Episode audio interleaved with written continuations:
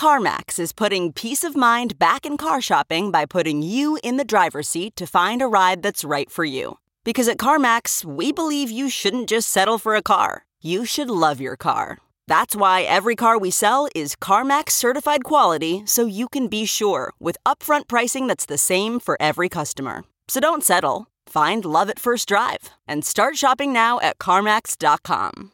CarMax, the way car buying should be. Okay, picture this. It's Friday afternoon when a thought hits you. I can spend another weekend doing the same old whatever, or I can hop into my all-new Hyundai Santa Fe and hit the road. With available H-Track all-wheel drive and three-row seating, my whole family can head deep into the wild. Conquer the weekend in the all-new Hyundai Santa Fe. Visit Hyundai U S A dot com or call five six two, three one four, four six zero three for more details. Hyundai, there's joy in every journey.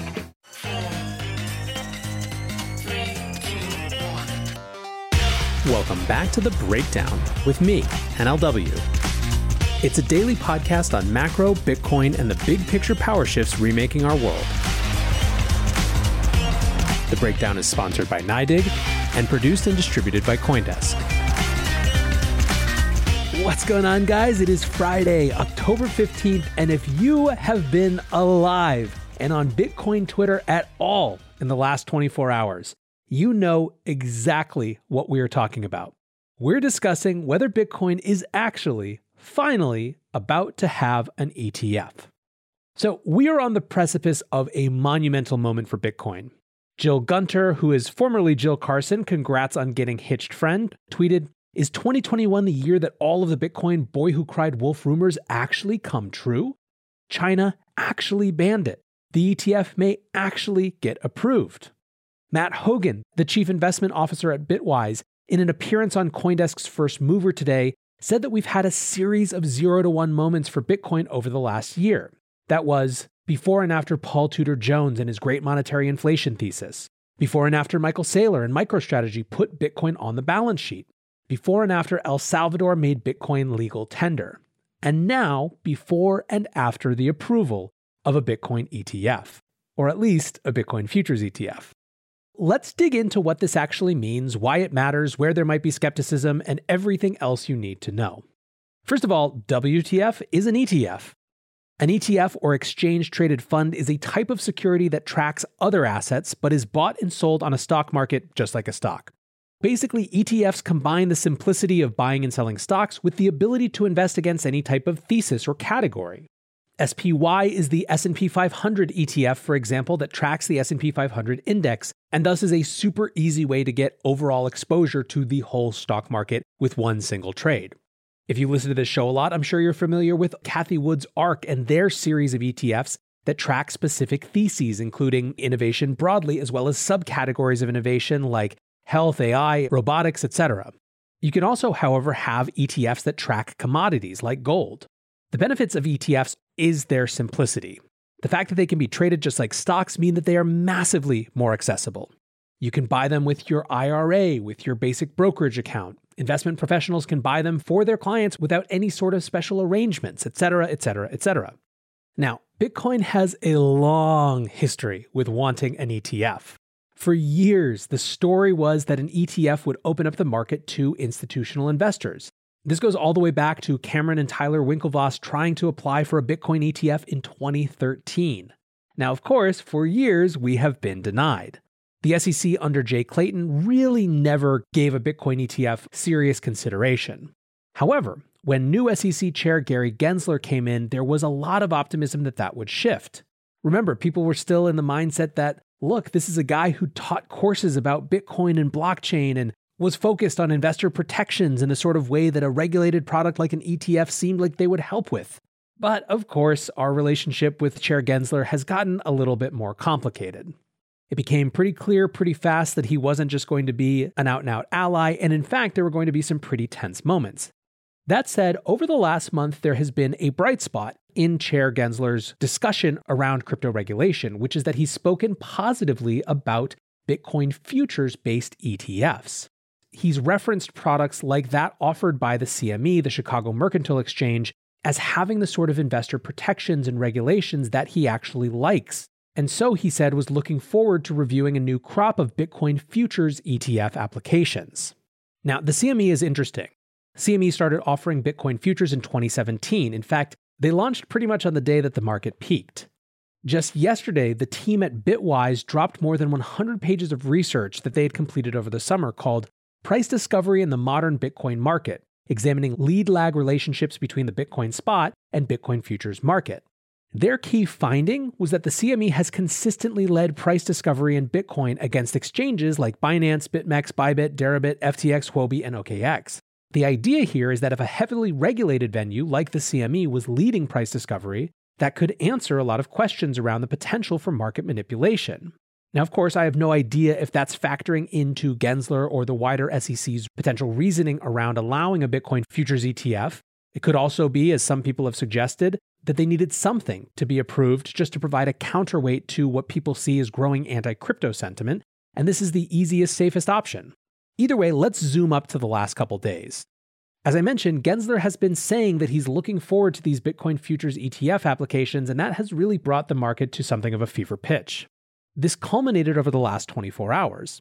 On Thursday morning at eight nineteen, Eric Balchunas, the lead E T F analyst for Bloomberg, wrote, "Where we stand, the S E C has a few days left to delay on Bitcoin futures E T Fs.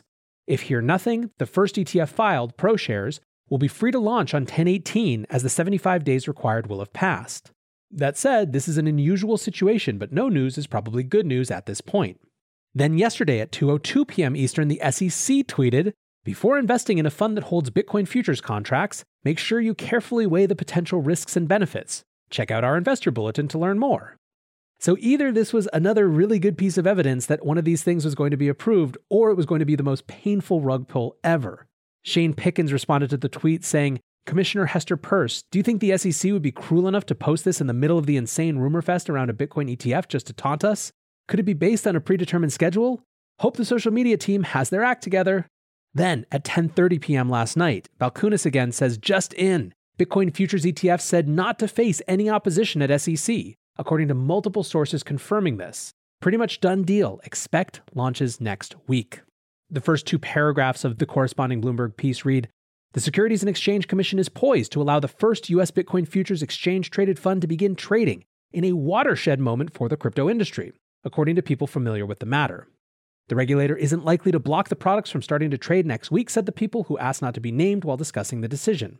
"Unlike Bitcoin E T F applications that the regulator has previously rejected, the proposals by ProShares and Invesco Limited are based on futures contracts that were filed under mutual fund rules that S E C Chairman Gary Gensler has said provide, quote, significant investor protections." So before the end of the month, there are actually a number of these E T Fs that are coming up for approval. There's the ProShares Bitcoin Strategy E T F, the Valkyrie Bitcoin Strategy E T F, the Invesco Bitcoin Strategy E T F, and the VanEck Bitcoin Strategy E T F, all with those potential approval dates that happen during the month of October. So you're following along. Last night, people are getting more and more excited. We're watching the price go up and up and up. Then this morning, James Seifert, also from Bloomberg, writes, "There it is. Bloomberg's data team in the process of adding the ProShares Bitcoin Strategy E T F to the terminal. Ticker will be B I T O. ninety-five basis points, less than half of G B T C's two percent fee. This thing is going live next week, either Monday or Tuesday."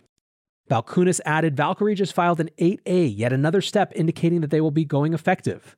That said, I'm still waiting on ProShares' updated prospectus to get that home free feeling. Also, the jockeying between Pro, Valkyrie, and Invesco for launch dates next week should be epic." Speaking of Valkyrie, we also got a note from NASDAQ saying that their Bitcoin E T F was approved to list on NASDAQ, which many of my fellow content creators screamed was an S E C approval. It's not the same thing. It's a NASDAQ approval. Very different, but still another indicator of how much this seems to be happening.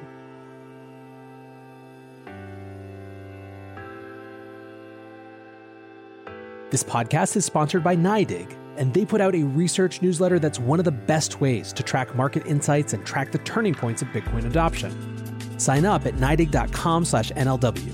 That's N-Y-D-I-G forward slash N-L-W.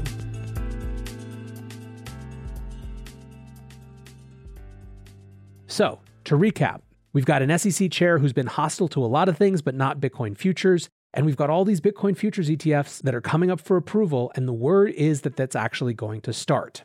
What's actually interesting, of course, is the debates. Let's talk about the negative side first, because I think probably the positive sides are a little bit more self-evident. But there are a number of arguments that it's not a big deal, or in fact, that it's outright bad. One part of this is the idea that there's already access to similar products in the market.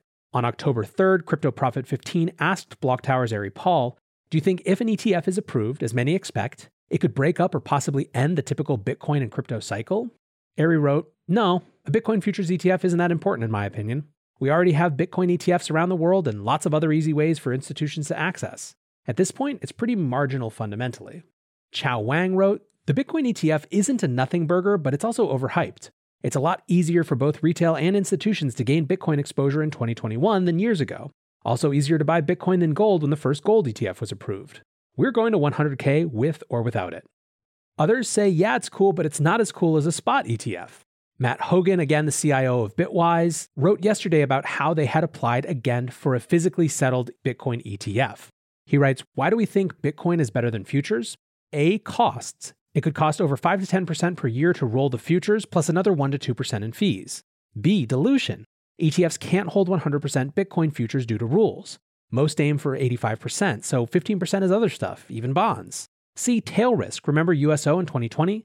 Position limits, liquidity, et cetera. Things can break. In sum, a futures-based Bitcoin E T F comes with six to twelve percent all-in cost, fifteen percent dilution, and tail risk. Useful for certain investors, but not ideal. A direct Bitcoin E T F avoids all of that. Eric Balchunas, meanwhile, warns that we may be overestimating demand. He said, the crypto crowd may be overestimating the demand for these E T Fs. It's a big step, no doubt, but we see only four billion dollars in the first twelve months, and some think that's too high. But that's just five percent of crypto fund A U M, three percent of Bitcoin futures, and one percent of Bitcoin market cap and one percent of all E T F flow. Here's a look at the assets of the Bitcoin futures E T F in Canada versus its physically backed peers. No bites at all. Yes, the U S will be different because futures E T Fs will be the only game in town for a while. That's why we're saying four billion dollars. If physically launched at the same time, we drop that to less than one hundred million dollars. There are other folks in the community going even farther, saying that it's not just about whether a futures or a spot E T F would be better, but that this sort of instrument is actually net bad.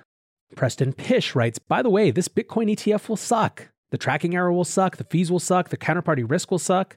Unless you have serious account restrictions on how you can get access to owning Bitcoin, buy the real stuff and learn how to take self-custody of it. Ricardo Salinas, one of Mexico's largest billionaires, wrote, Bitcoin about to break sixty thousand dollars. The Bitcoin futures E T F news is actually bad, in my opinion, because what is needed is a real B T C fund, not an easily manipulated futures fund.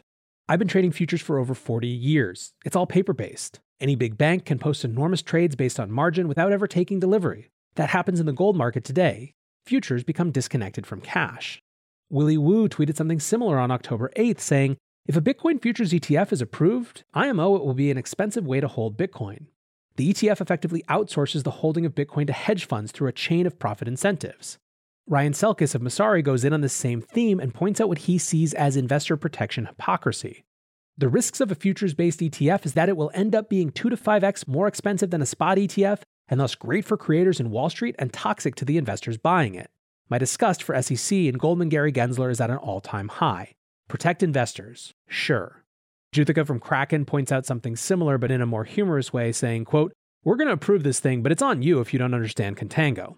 Raul Paul of Real Vision also points out this Wall Street issue, saying, this is the old financial market trick. You now have to add multiple new intermediaries who all make profits. The E T F provider, clearinghouse, futures broker, administrator, auditor, law firm, C M E, and hedge fund A R Bs. Wall Street gets richer, retail investors lose. Again.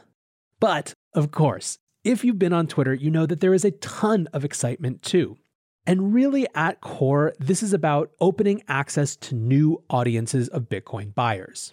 D Gen Spartan tweets, listen to a radio talk show where a guy is explaining how a Bitcoin futures E T F is different from a spot Bitcoin E T F. Yes, an actual radio, not internet radio. We all gonna get really rich soon, aren't we? Big Moon Overlord writes, crypto E T F approvals are so bullish I'm gonna puke. And people still think it's a non-story sell the news event. You gonna learn soon. Lyle Pratt sees it as helping kill market manipulation, tweeting, what's most interesting to me about this S E C Bitcoin E T F approval is that it basically puts a nail in the tether manipulates the market narrative. The S E C wouldn't approve it if that was legitimate. Of course, like I said, the biggest argument is about more people getting into it. On that same CoinDesk First Mover show that I mentioned, Matt Hogan from Bitwise again mentioned that investment advisors have something like four x the spend of regular retail investors, and this will be the easiest Bitcoin exposure instrument they've ever had by a lot. Mike Alfred wrote about the changing perspective of institutions as it relates to Bitcoin, saying twenty seventeen to twenty nineteen, blockchain, not Bitcoin. twenty twenty to twenty twenty-one, it may be worthless, but it's not going away. twenty twenty-two, want to buy my E T F? Some are also arguing that the technical downsides just aren't as bad as they seem. Three Arrows Su Zhu writes, the contango on Bitcoin futures E T F is not going to be that bad. This is not oil, which is hard to store. Inflows would catalyze shit ton of boomers to sell futures and buy spot also for five to ten percent yield on dollars, which then later makes them understand and participate in hyper-Bitcoinization. Facts. Look, I think it is incredibly healthy for this space to have as much skepticism as it has excitement about this. I think it shows a maturity in this community that it can talk about all the reasons why this is either overstated, overhyped, or indeed comes with unintended consequences. But still, you know me, I'm a narrative guy. And I think that the symbolism of an approved Bitcoin E T F, even a Bitcoin futures E T F, is going to be incredibly meaningful. In the short term, in the context of all the other regulatory intrigue going on, this absolutely gives me even more conviction in my thesis that this fall is going to be all about Bitcoin. But in the longer term, it just makes every first move into this space simpler. Yes, the fees suck and they're worse. Yes, the fifteen percent of your funds that are in bonds are worse than just holding spot Bitcoin. Yes, there are new intermediaries that are going to benefit. But the fact that financial advisors now have this tool to allow people to get in, that you can buy it with your I R A and your only option isn't just the Grayscale Bitcoin Trust or some even worse proxy like MicroStrategy stock. The fact that it's just one degree more normalized is powerful. It is important, and it will be looked back on with historical significance. However, when all is said and done, my favorite take on this comes from Alex Gladstein. He writes, just another eventually forgettable milestone on the way to global Bitcoin adoption. This is a remarkable and important moment, but as a quirky internet man once said, in retrospect, it was inevitable. Until tomorrow, guys, be safe and take care of each other. Peace.